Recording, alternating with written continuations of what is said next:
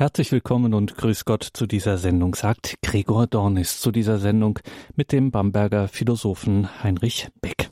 Es geht heute in dieser Sendung um einen Engelgleichen. Die Kirche verehrt ihn seit jeher als Doktor Angelicus, Engelgleichen Lehrer Thomas von Aquin. Und heute in dieser Sendung geht es nicht so sehr um den Theologen, es geht um den Philosophen Thomas von Aquin und den finden viele heutzutage so gar nicht engelgleich, assoziieren die meisten doch eher Langeweile, Erbsenzählerei, trockene und spröde Metaphysik, zu Deutsch Schnee von gestern, was fürs Archiv. Da ist einer der renommiertesten deutschsprachigen Philosophen seit Jahrzehnten ganz anderer Meinung. Die Rede ist von Professor Heinrich Beck. Der Mann ist, das muss man in diesen Zeiten äh, betonen, der ist wirklich Experte, der kennt sich mit dem heiligen Thomas von Aquin aus und zeigt uns heute Abend, dass wir es beim Philosophen Thomas von Aquin keineswegs mit Schnee von gestern fürs Archiv zu tun haben. Ganz im Gegenteil. Professor Beck, ich darf Sie unseren Hörerinnen und Hörern kurz vorstellen und das ist schon eine eigene große Leistung, weil sowas geht eigentlich gar nicht. Allein mit Ihrer Vita könnten wir die ganze Stunde Sendung füllen. Ich versuche mal das Wichtigste herauszugreifen. Wenn noch etwas Wichtiges fehlt, dann müssen Sie das natürlich unbedingt ergänzen. Professor Heinrich Beck, Sie waren von 1979 bis 97 Inhaber des Lehrstuhls Philosophie an der Universität Bamberg. Sie haben sechs weitere Titular- und Ehrenprofessuren in Europa und Amerika, Salzburg, Madrid, Buenos Aires und, und, und. Sie sind Mitglied der Europäischen Akademie der Wissenschaften und Künste, Mitglied der Königlichen Spanischen Akademie der Wissenschaften. Sie tragen das Bundesverdienstkreuz, sind Ritter des päpstlichen Silvesterordens und sie haben zahlreiche wissenschaftliche Publikationen zur theoretischen und praktischen Philosophie veröffentlicht und sie leben weiterhin im aktiven Unruhestand, kann man so sagen. Sie haben 2012 äh, für einiges Aufsehen nochmal gesorgt mit ihrer Autobiografie, ihrer Autobiografie Episoden und das ganze Werden einer philosophischen Existenz und die geneigte Leserschaft freut sich schon, dass auch demnächst wieder etwas von Ihnen auf dem Buchmarkt erscheinen wird zum Thema Liebe. Professor Beck, danke, dass Sie sich heute hier die Zeit nehmen, diese Stunde in der Credo-Sendung. Wir sind sehr gespannt. Sie haben uns etwas vorbereitet zum heiligen Thomas von Aquin als Philosophen. Wir freuen uns, Ihnen jetzt zuhören zu dürfen. Ich bedanke mich. Als erstes möchte ich Herrn Dornis, dem Redakteur von Radio Horeb, herzlich für seine Einladung danken und auch für die Vorstellung meiner Person. Ich freue mich, dass ich hier sprechen darf und danke allen Hörern im Vorhinein für ihr Interesse. Unser Thema lautet, wie erwähnt, der heilige Thomas von Aquin, ein großer Philosoph des Dominikanerordens. Es geht also um die Philosophie des Thomas von Aquin. Der Dominikanerorden versteht sich als Predigerorden. Er will in die Welt hinein die frohe Botschaft von der Nähe Gottes verkünden. Dieses Anliegen verkörpert sich besonders in seinen großen Vertretern, wie beispielhaft in Thomas von Aquin. Man kann aber einen Denker nicht verstehen, wenn man ihn nicht im geistigen Ringen seiner Zeit sieht.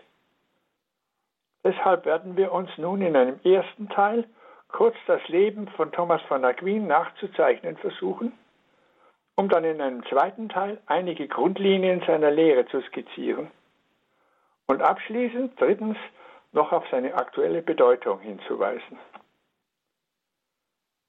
Nun gleich zum ersten Teil, zu Leben und Werk.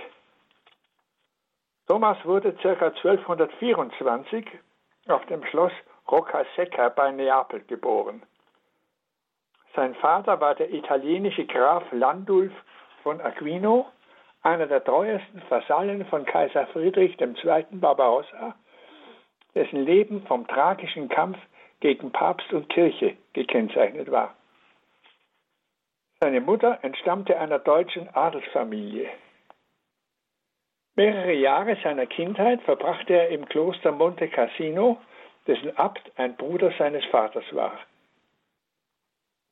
Als das Kloster zum Kampfgebiet in der Auseinandersetzung zwischen Kaiser und Papst wurde, flüchtete der 15-Jährige nach Neapel. Bei seinen späteren wissenschaftlichen Studien, die zunächst den sogenannten freien Künsten gewidmet waren, machte er geistige Bekanntschaft mit Aristoteles, der bei den Rechtgläubigen als Freigeist galt, und mit dem Bettelorden der Dominikaner und Franziskaner, die starken Zustrom der Jugend erhielten und die von den weltlichen Herren, dem erwachenden Bürgertum und der Weltgeistlichkeit bekämpft und als Verrückte und Heretiker hingestellt wurden. Mit 20 Jahren trat Thomas in den Dominikanerorden ein, der von der gräflichen Familie als etwas Minderwertiges und Anrüchiges betrachtet wurde.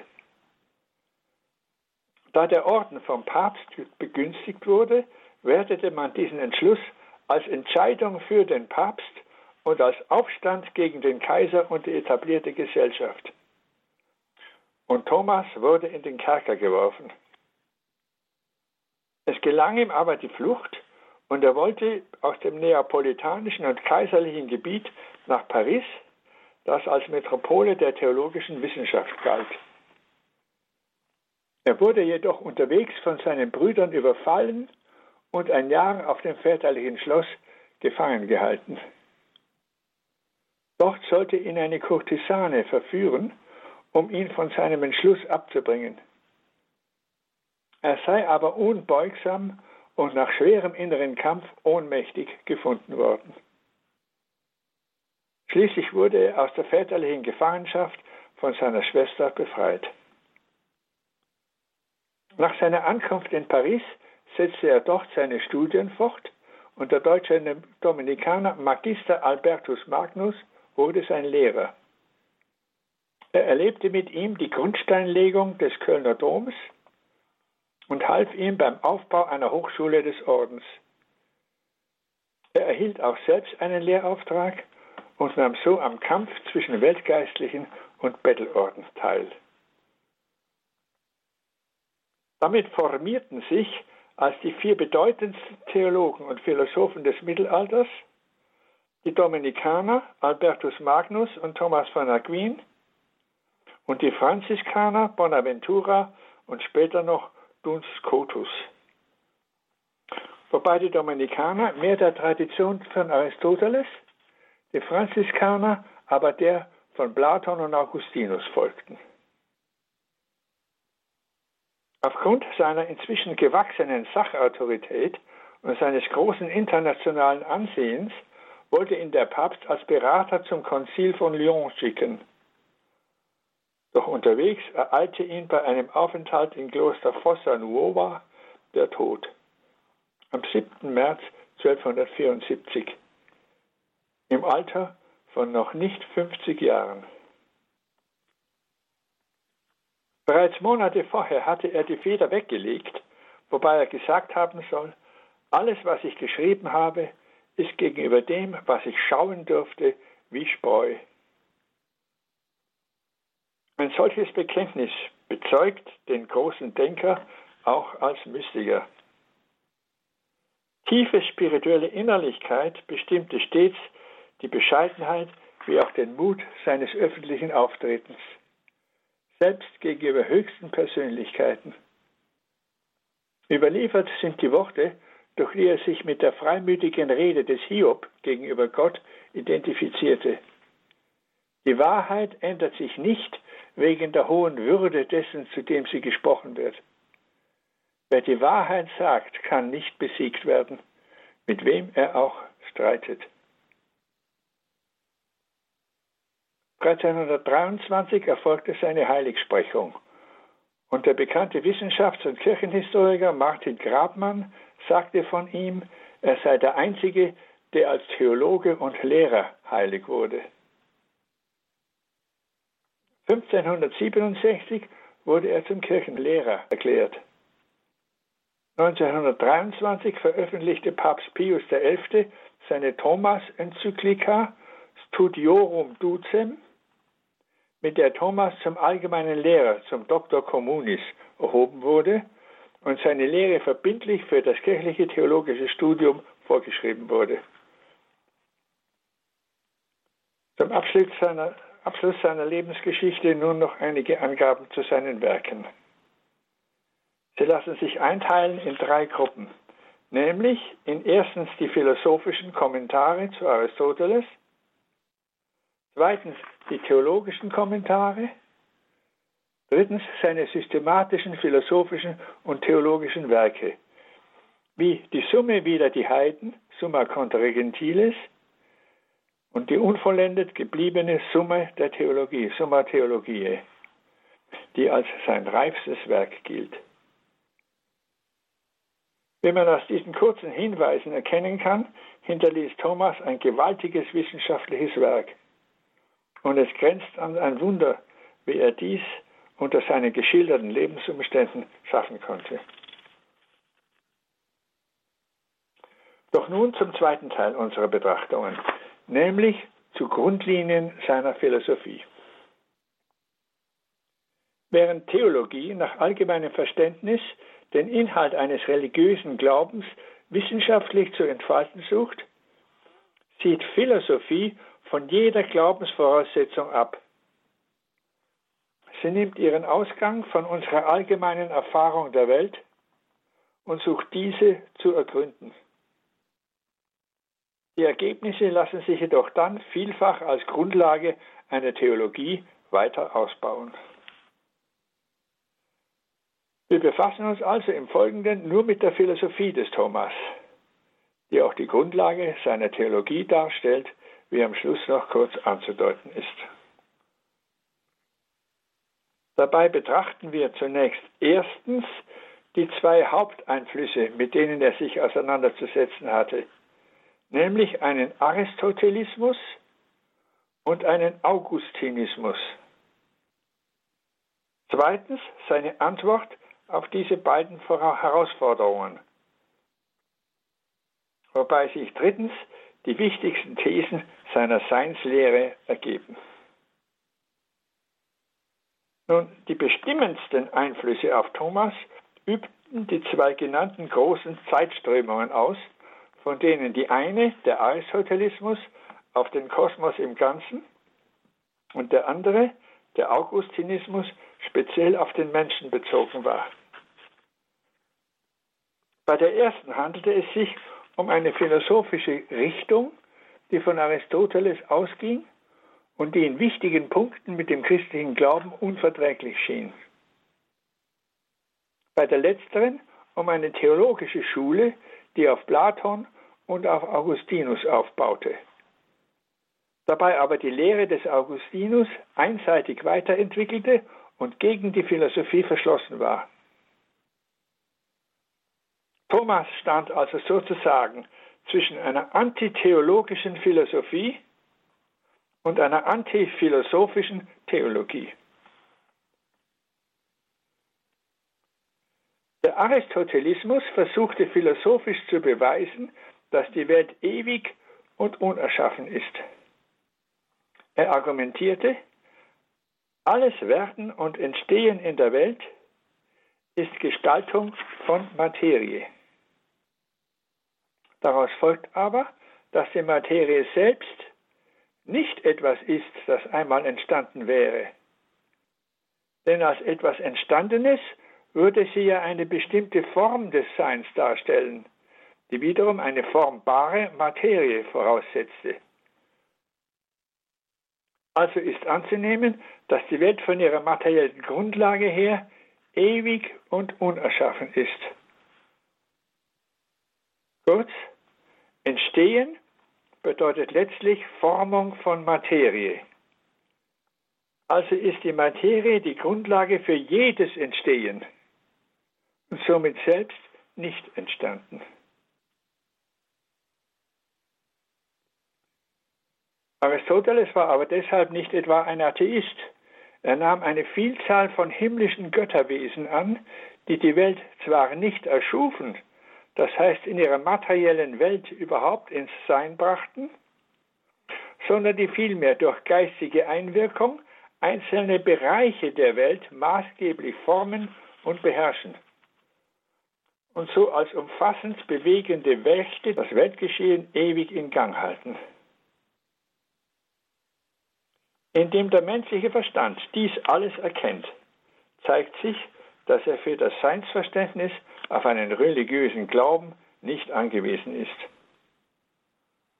So ist die menschliche Vernunft als etwas Absolutes und Göttliches zu betrachten. Wie war nun die allgemeine Reaktion des damaligen Christentums und der Theologie auf diese Geisteshaltung?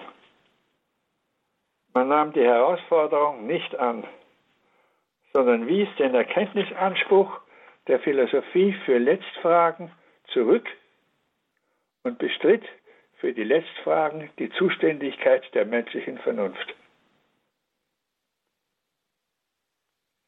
Dieser Tendenz kam die erwähnte andere Geistesströmung, der auf Platon aufbauende Augustinismus, entgegen.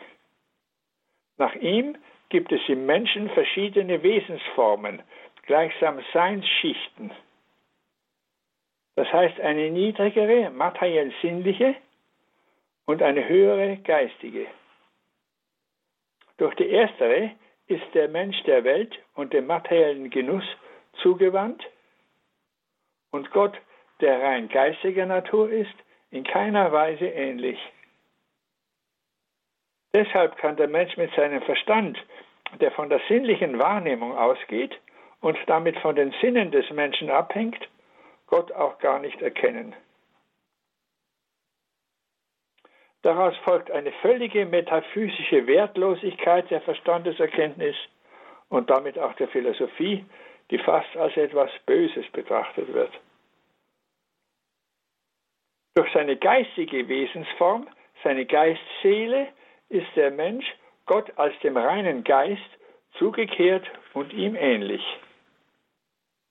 Entsprechend geschieht eine Erkenntnis Gottes nicht durch einen mühsamen Aufstieg des Verstandes von der sinnlichen Wahrnehmung der Welt zu ihrem Schöpfer, sondern durch den Glauben an sein Wort und durch unmittelbare Herzenserfahrung. Also, auf der einen Seite wird in der Frage nach einer Letztbegründung der Wirklichkeit die menschliche Vernunft verabsolutiert. Auf der anderen Seite wird sie überhaupt übersprungen und allein auf Erfahrung aus dem Glauben gesetzt. Wie verhält sich nun Thomas in diesem Streit der sich widersprechenden Richtungen?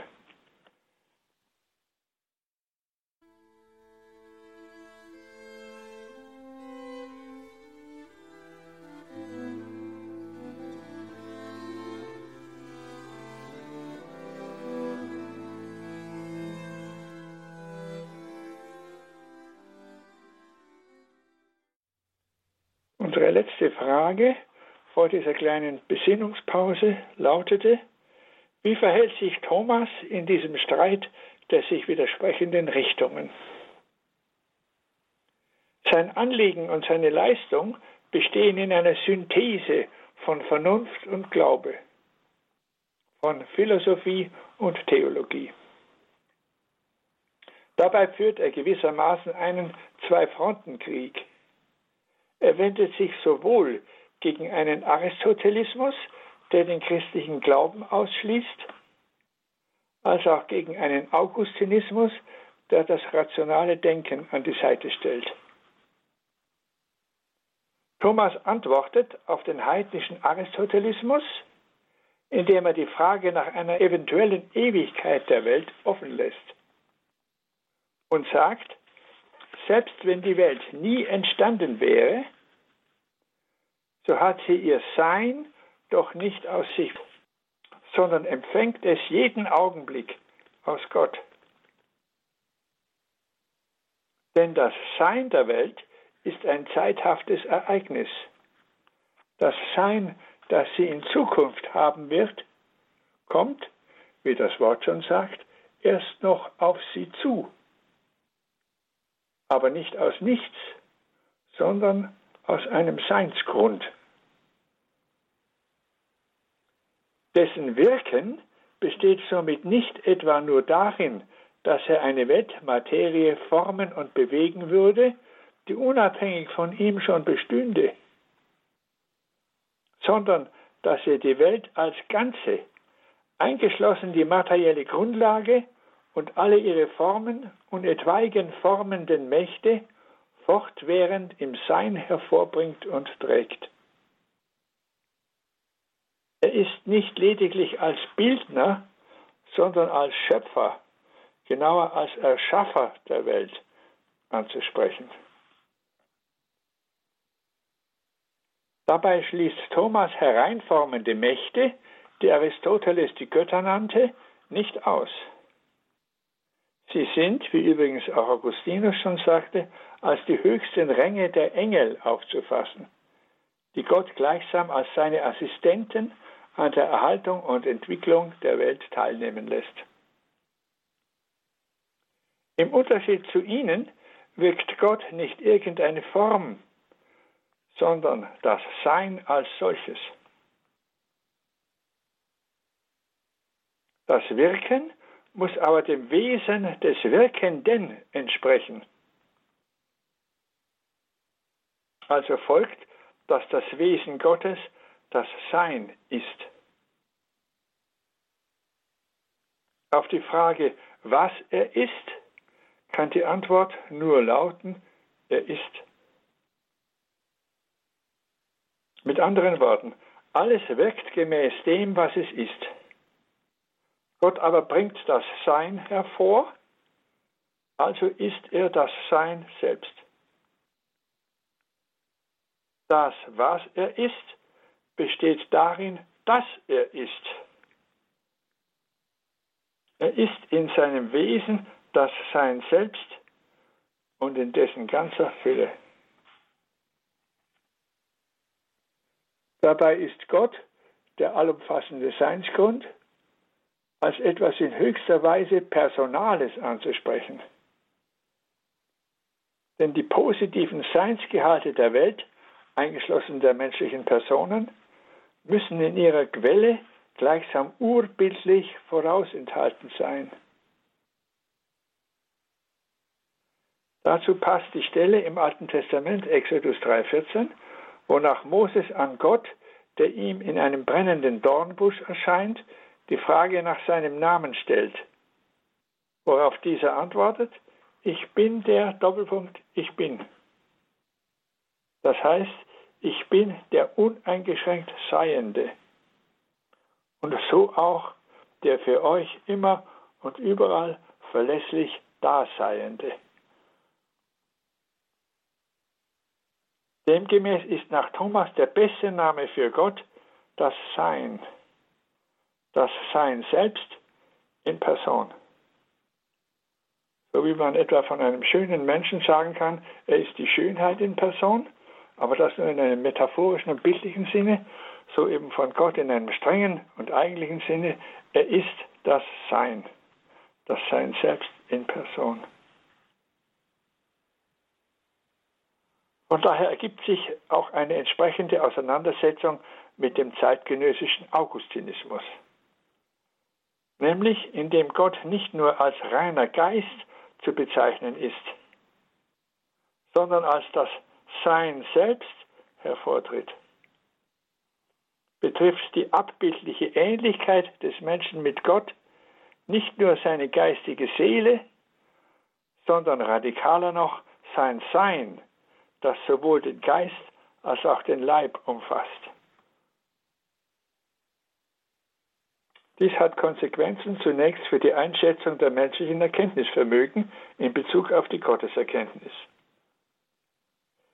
Diese geschieht nach Thomas natürlicherweise nicht durch eine unmittelbare geistige Schau, sondern durch ein gründliches, das heißt auf den Grund gehendes Nachdenken über die sinnenfälligen Gegebenheiten.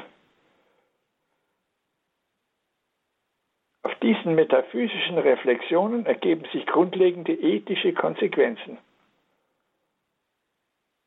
Denn der Mensch hat nun Wert und Würde nicht erst durch seine sittliche Geformtheit, wie bei Aristoteles, sondern schon aufgrund seines Seins.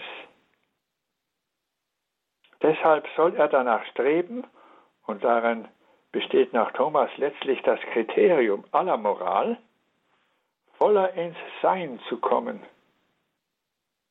und so zu einer vollkommeneren menschlichen Identität zu gelangen, was auch die körperliche und sinnliche Sphäre tangiert. Von Thomas ist die Aussage überliefert, wenn jemand sich so sehr des Weines enthielte, dass seine Gesundheit Schaden litte, so wäre er nicht ohne Schuld.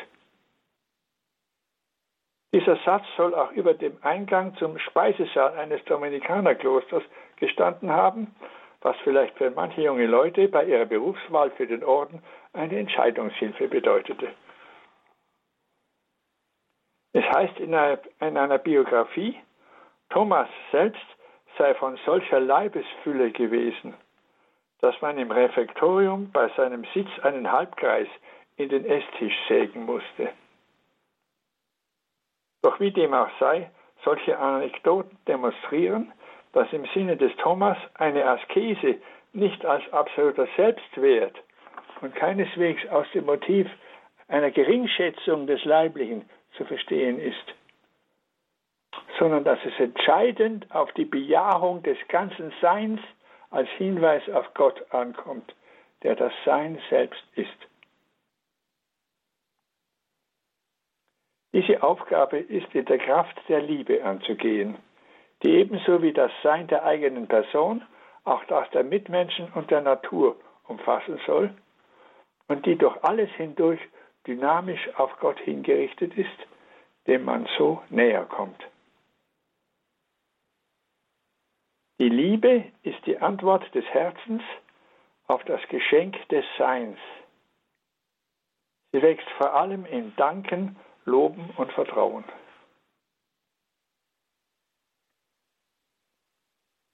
Daraus ergeben sich nun in einem dritten und letzten Schritt die wichtigsten Thesen seiner Seinslehre, in denen eben seine Philosophie kulminiert. Zunächst, Thomas hebt hervor, dass Sein einen Vollzug, eine Tätigkeit darstellt. Entsprechend lässt sich auch das Wort sein grammatikalisch gar nicht ins Passiv setzen. Nicht einmal ein Atom kann designt werden. Das muss es selber tun. Thomas bringt zur Verdeutlichung den anschaulichen Vergleich, so wie ein Läufer aufgrund dessen ein Läufer genannt wird, dass er läuft, so ist ein Seiendes aufgrund dessen ein Seiendes, dass es Sein tut. Sein ist die elementare Tätigkeit jedes Seienden. Bei allem, was zum Beispiel ein Mensch tut und wirkt, wie sprechen, ruhen, sich freuen oder leiden, tut er grundlegend immer nur das eine, Sein. Ferner gilt, Sein kommt allem zu, was in irgendeinem Sinne ist. Es ist von sich aus etwas Allumfassendes und besagt keinerlei Begrenztheit. Außerhalb des Seins ist nichts. Wenn es in seinem Gehalt gegen etwas abgegrenzt wäre, so wäre jenes andere ja wiederum ein Seiendes. Zum Beispiel Leben und Bewusstsein sind zwar in unserem anfänglichen Begriff von Sein nicht ausgedrückt, und es gibt Seiendes ohne Leben und Bewusstsein. Aber sie bedeuten nicht etwas anderes als Sein, sondern vielmehr nur ein wesentlich vollkommeneres, weiter ins Volle gekommenes Sein. So gelangt Thomas zu dem fundamentalen Satz, Esse ist actualitas omnium actuum, et propter hoc est perfectio omnium perfectionum. Deutsch, das Sein ist die Wirklichkeit alles Wirklichen. Wirk-Lichkeit. Also das Sein ist die Wirklichkeit alles Wirklichen und alles Wirkens. Und deshalb ist es die Vollkommenheit aller Vollkommenheiten. Nochmals, das Sein ist die Wirklichkeit alles Wirklichen und allen Wirkens und deshalb ist es die Vollkommenheit aller Vollkommenheiten. Dieses von sich aus unbegrenzte und alle Vollkommenheiten beinhaltende Sein ist jedoch beim Seienden in der Welt immer nur in begrenztem Maße verwirklicht. Am schwächsten beim Leblosen. Den anorganischen Körpern, den Pflanzen, den Tieren und den Menschen kommt das Sein in aufsteigender Fülle zu, nach einem gestuften Verhältnis von Ähnlichkeit und Unähnlichkeit, von Analogie. Von Gott aber und von ihm allein kann Sein ohne jede Einschränkung ausgesagt werden und damit auch das insgesamt der reinen Seinsvollkommenheiten wie Leben, Bewusstsein, Wirkmacht, Erkenntnis, Güte und Liebe. Er ist, indem er das Sein ist, auch die Macht, die Wahrheit, die Güte und die Liebe in Person. Was das für den Menschen letztlich konkret bedeutet, lässt sich allerdings philosophisch nicht ableiten.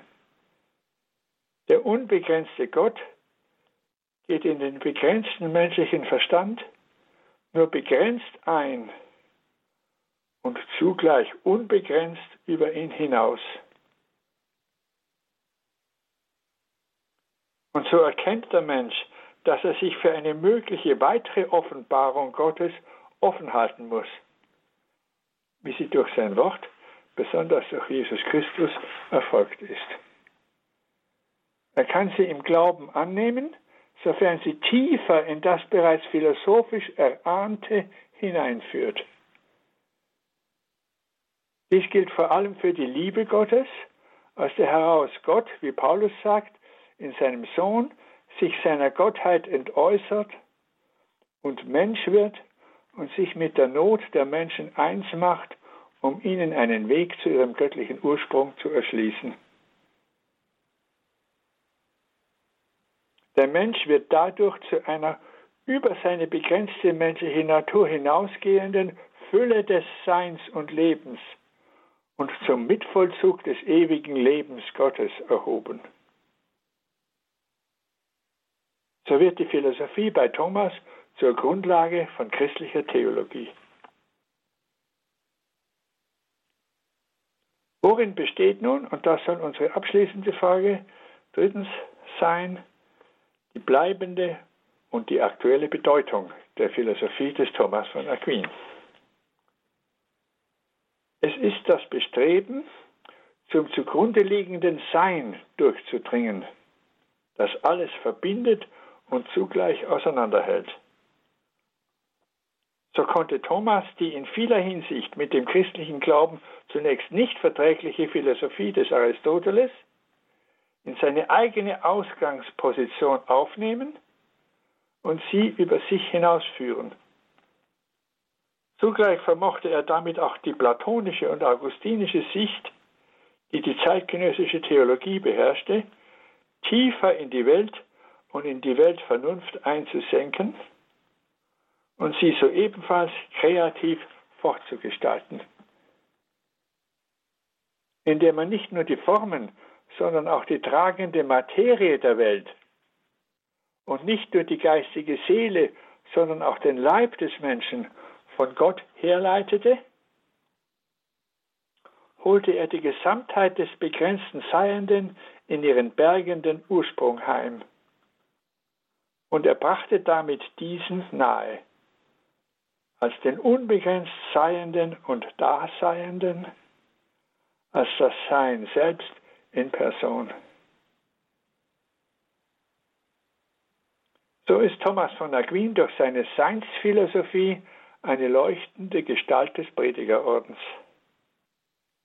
Er lehrt uns, man besteht die Herausforderung einer Zeit nicht, wenn man sich entrüstet und selbstgenügsam von ihr abwendet, sondern indem man mit Offenheit und Gottvertrauen in sie hineingeht und sich dadurch selbst weiterführen lässt.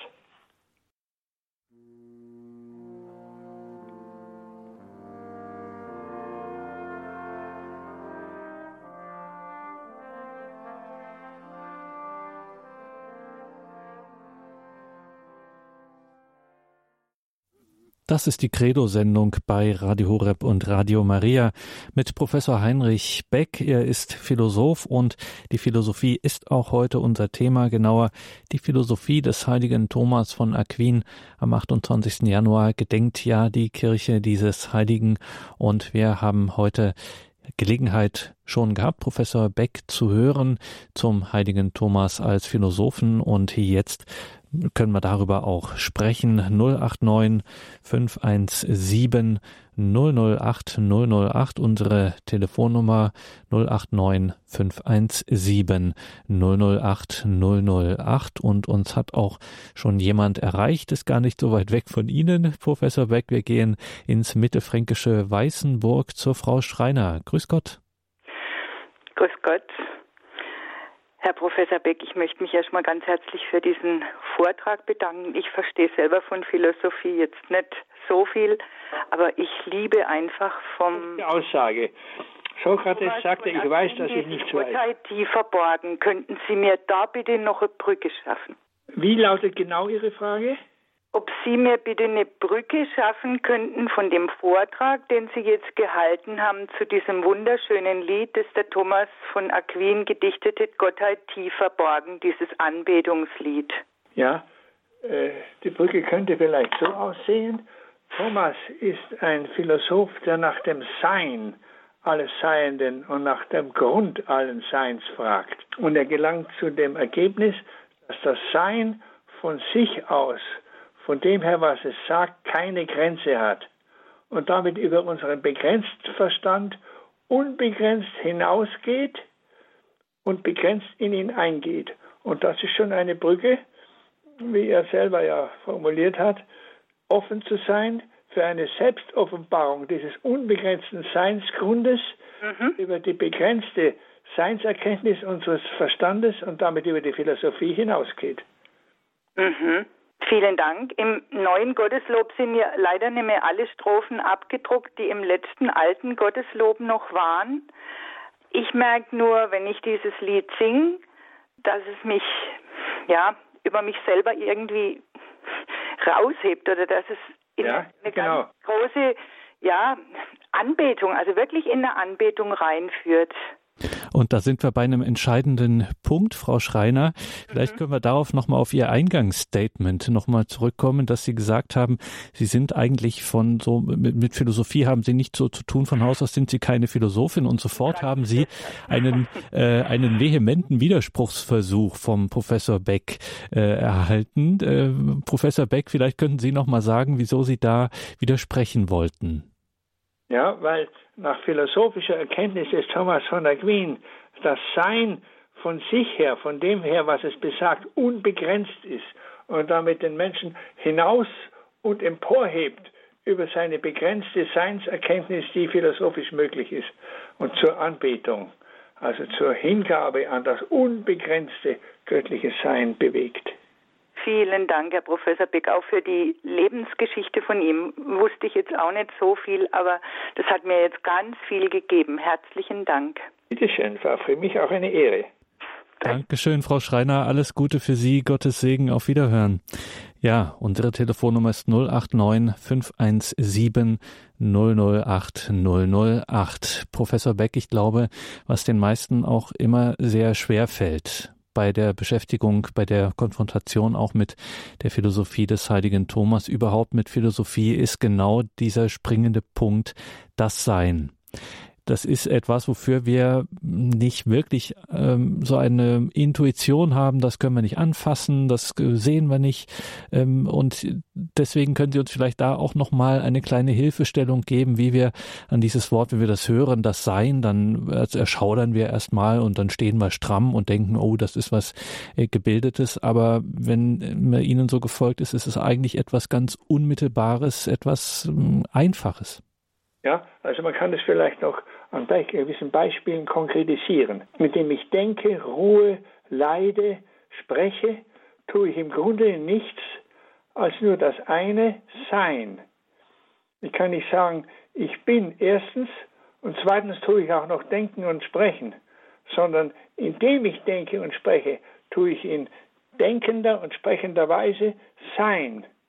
Das Sein also ist das Umfassende und Grundlegende, die eigentliche Tätigkeit, die ich als Seiender, als Denkender, als Lebender, als ruhender Mensch vollbringe.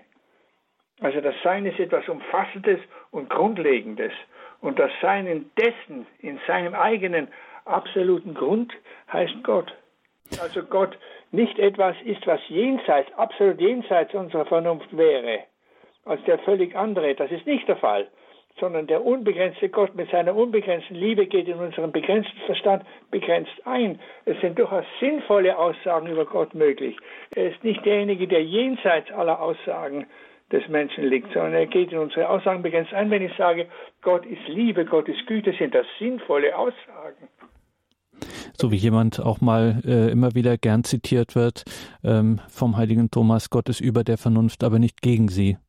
Ja. Mhm. Äh, über der Vernunft insofern, als er durch seinen unendlichen Sinngehalt über unseren nur endlich Sinn erkennenden Verstand hinausgeht, aber dabei doch endlich und begrenzt in den Verstand eingeht. Mhm. Das ist, glaube ich, ein zusammenfassender, präziser Satz. Gott, der unbegrenzte Gott, die unbegrenzte Liebe, die unbegrenzte Wahrheit, das unbegrenzte Erkennen, geht in unserem begrenzten Verstand erstens begrenzt ein und zweitens unbegrenzt gleichzeitig über ihn hinaus. Und dann gehen wir an dieser Stelle gleich weiter zur Frau Korn aus Eichstätt, hat sie uns angerufen. Grüße Gott, Frau Korn. Ja, grüß Gott. Frau Korn, ja, ja. Also ich bin eine Verehrerin auch von Thomas von Aquin, insbesondere dieses Adoro te devote. Ja, ja, ja. Das ist Aber jetzt geht es mir um ein ich habe mich in letzter Zeit beschäftigt mit der Frage des Unterschieds von Vollzugsbewusstsein und Objektbewusstsein. Also Vollzugsbewusstsein würde ich sagen, ist ein Subjektbewusstsein. Und Sie, Sie haben ja auch gesagt, das Sein, das ist eben ein Vollzug. Ja, ja. Würde das dem entsprechen? Das Sein kann gar nicht ins Passiv gesetzt werden. Kein Seiendes kann geseint genau, werden. Ja. Tut sein. Das ist der Grundvollzug. Aber das Seiende kann, vollzieht etwas. Ja, vollzieht sich im Sein und vollzieht auch anderes, was ihm gegenübersteht. Sodass das ja. in der Selbsterkenntnis zum Beispiel ist der Erkennende und das Erkannte identisch. Ich bin Subjekt meiner Selbsterkenntnis und gleichzeitig Objekt meiner Selbsterkenntnis.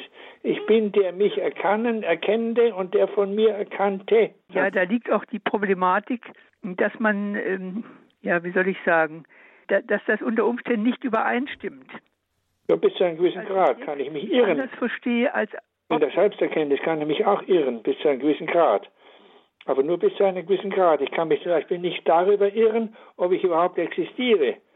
Nicht wahr? Denn wenn ich behaupte, ich existiere ja. nicht, oder ich bezweifle, ob ich existiere, oder ich kann nicht erkennen, ob ich existiere, dann ist ja dies bereits, diese Behauptung ist ja bereits ein Vollzug meiner Existenz. Also es gibt ja. also bei Augustinus den Satz dubito ergo sum, ich zweifle, also bin ich. Oder authentischer et si fallor sum, auch wenn ich mich täuschen würde, existiere ich. Denn um mich täuschen zu können, muss ich ja dabei existieren. Ja, genau. Ja. Dass ich existiere. Entspricht das dem Sein, was Sie das sind alles Vollzugsweisen. Ist Existenz und Sein dasselbe? Das ist eine ganz äh, wesentliche Frage. Da bin ich auch mal sehr gespannt, was Professor Beck darauf zu sagen hat. Was ist mit äh, ist Existenz und Sein äh, synonym? Ist das das Gleiche? Ja, der Ausdruck Sein ist umfassender als der Aspekt des Existierenden. Ich kann unterscheiden am Seienden dies, dass es ist und dies, was es ist und wie es ist.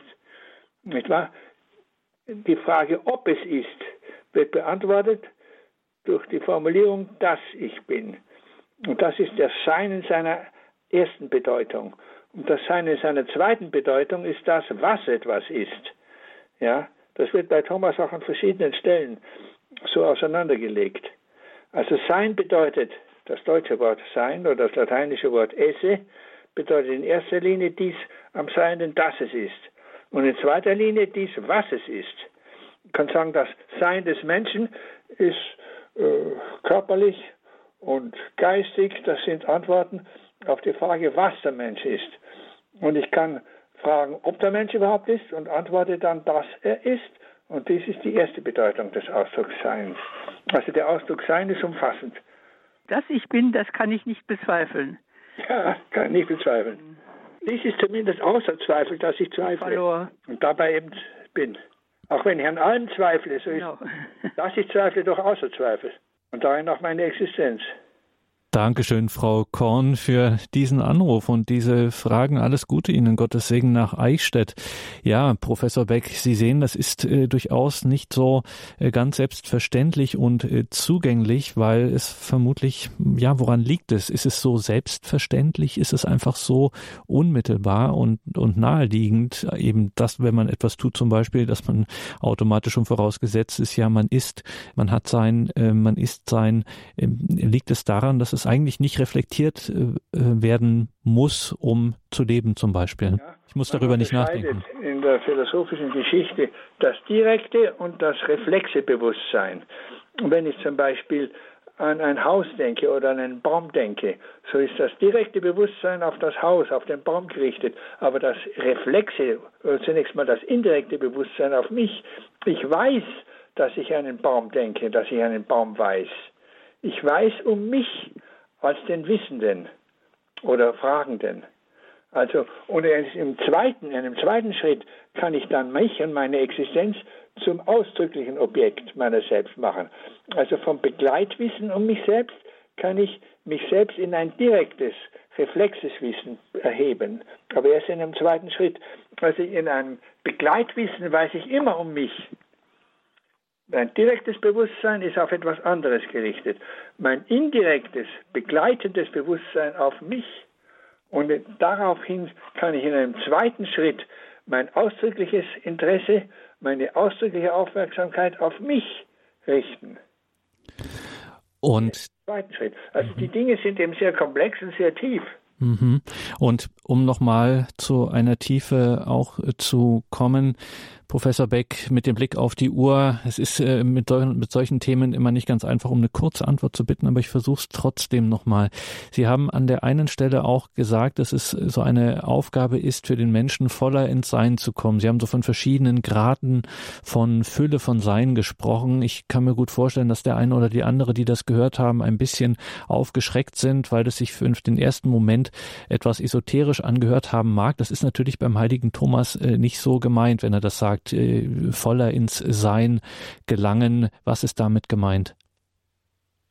Ja, das kann man also am besten sehen, indem man die verschiedenen Seienden vergleicht. Ein lebloses Seiendes, ein äh, vegetativ lebendes Seiendes, die Pflanze, ein sinnlich bewusstes Seiendes, das Tier, äh, der geistig bewusstseiende Mensch. Das geistige Sein, das geistige Bewusstsein kommt nicht als etwas anderes zum Sein hinzu, sondern ist eben ein volleres Sein. Ich kann also nicht nur sagen, das Bewusstsein als ein großgeschriebenes, einheitliches Wort, sondern als zwei kleingeschriebene Worte. Bewusst, in bewusster Weise Sein. Wenn ich Bewusstsein habe, wie man oft formuliert, so tue ich nichts anderes als in bewusster Weise sein.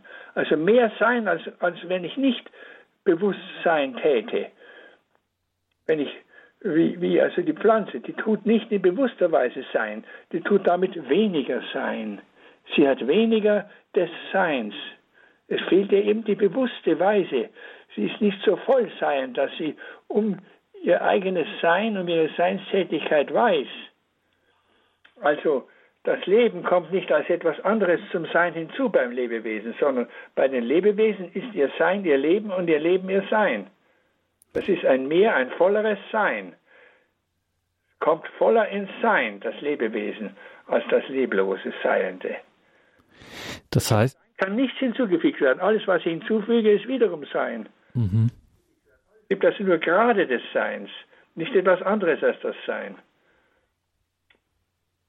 Könnte man also auch sagen, äh, also um das nochmal dazu zu sagen, ich muss dazu nicht Philosophie studiert haben ähm, oder sonst irgendwelche Verrenkungen anstellen, sondern das ist äh, eine Form von, könnte man es so formulieren, von Bejahung. Ja, ja. Mhm. Reflexionsstufen sind auch Stufen der Bejahung sehr scharf gesehen von Ihnen. Ja, danke auf jeden Fall für diesen ähm, Einblick. So viel steht fest. Man beschäftigt sich vermutlich viel zu wenig mit äh, solchen Dingen. Und gerade beim heiligen Thomas, wie gesagt, die Kirche hat ihn zum Kirchenlehrer ähm, erhoben, ihn auch für die damaligen Verhältnisse sehr schnell auch heilig gesprochen. Jemand hat mal gesagt, es war deswegen so schnell, weil sich die Kirche so unmittelbar von ihm erkannt fühlte, die Kirche selber. Danke, Professor Beck, für diesen. Ich will mich selber hinzufügen. wenn ich in großen Problemen bin, ja, dann halte ich inne und mache mir bewusst, dass ich ja bin. Und schon rücken die Probleme in eine größere Ferne. Mhm. Ja. Ich könnte die Probleme ja nicht haben, wenn ich nicht dabei existieren täte. Mhm. Also dieses Bewusstsein zu sein, ja, und dies dabei auch ins Bewusstsein zu heben, dass man nicht aus eigener Kraft sein kann, das macht frei. Das gibt Abstand, auch sich selber gegenüber und allen Dingen und Problemen gegenüber. Also wir müssen uns öfters Zeit nehmen, uns darauf zu besinnen, dass wir sind und dass unser Sein, dies, dass wir überhaupt sind, keine Selbstverständlichkeit sind, sondern ein Geschenk. Ich habe es auch gerade gedacht, es eine könnte auch, wenn man es so angeht, auch eine Schule der Dankbarkeit sein. Genau, ja. Mhm. Lebenspraktisches Sinn, die lebenspraktische Bedeutung des Philosophierens. Dankeschön, Professor Beck, für diesen Abend, für diese Stunde, dass Sie sich hier die Zeit genommen haben, dass Sie uns Rede und Antwort auch gestanden haben. Danke für heute. Alles Gute nach Bamberg. Auf Wiederhören. Ich fühlte mich selbst sehr bereichert durch das Gespräch. Danke, alles Gute. Danke auch Ihnen, liebe Hörerinnen und Hörer, fürs Dabeisein. Wie gesagt, keine Sorge, auch diese Sendung gibt es natürlich auf einer CD äh, bestellbar beim Radio Horeb CD-Dienst und da können Sie das alles nochmal in Ruhe auch nachhören und in sich gehen, wenn Sie das interessiert. Unseren CD-Dienst erreichen Sie telefonisch tagsüber unter der 083 28 921 120 und natürlich dann auch morgen im Laufe des Tages, wenn Sie auf horeb.org schauen, gibt's das in der Mediathek horeb.org. Hier geht es jetzt weiter um 21.40 Uhr mit dem Nachtgebet der Kirche der Komplet. Es begleitet Sie jetzt wieder weiter Eugen Burt in der Regie. Danke auch dafür. Wie gesagt, Eugen Burt dann gleich wieder mit Ihnen verbunden zum gemeinsamen Gebet der Komplet. Mein Name ist Gregor Dornes. Ich wünsche Ihnen allen einen gesegneten Abend und eine behütete Nacht.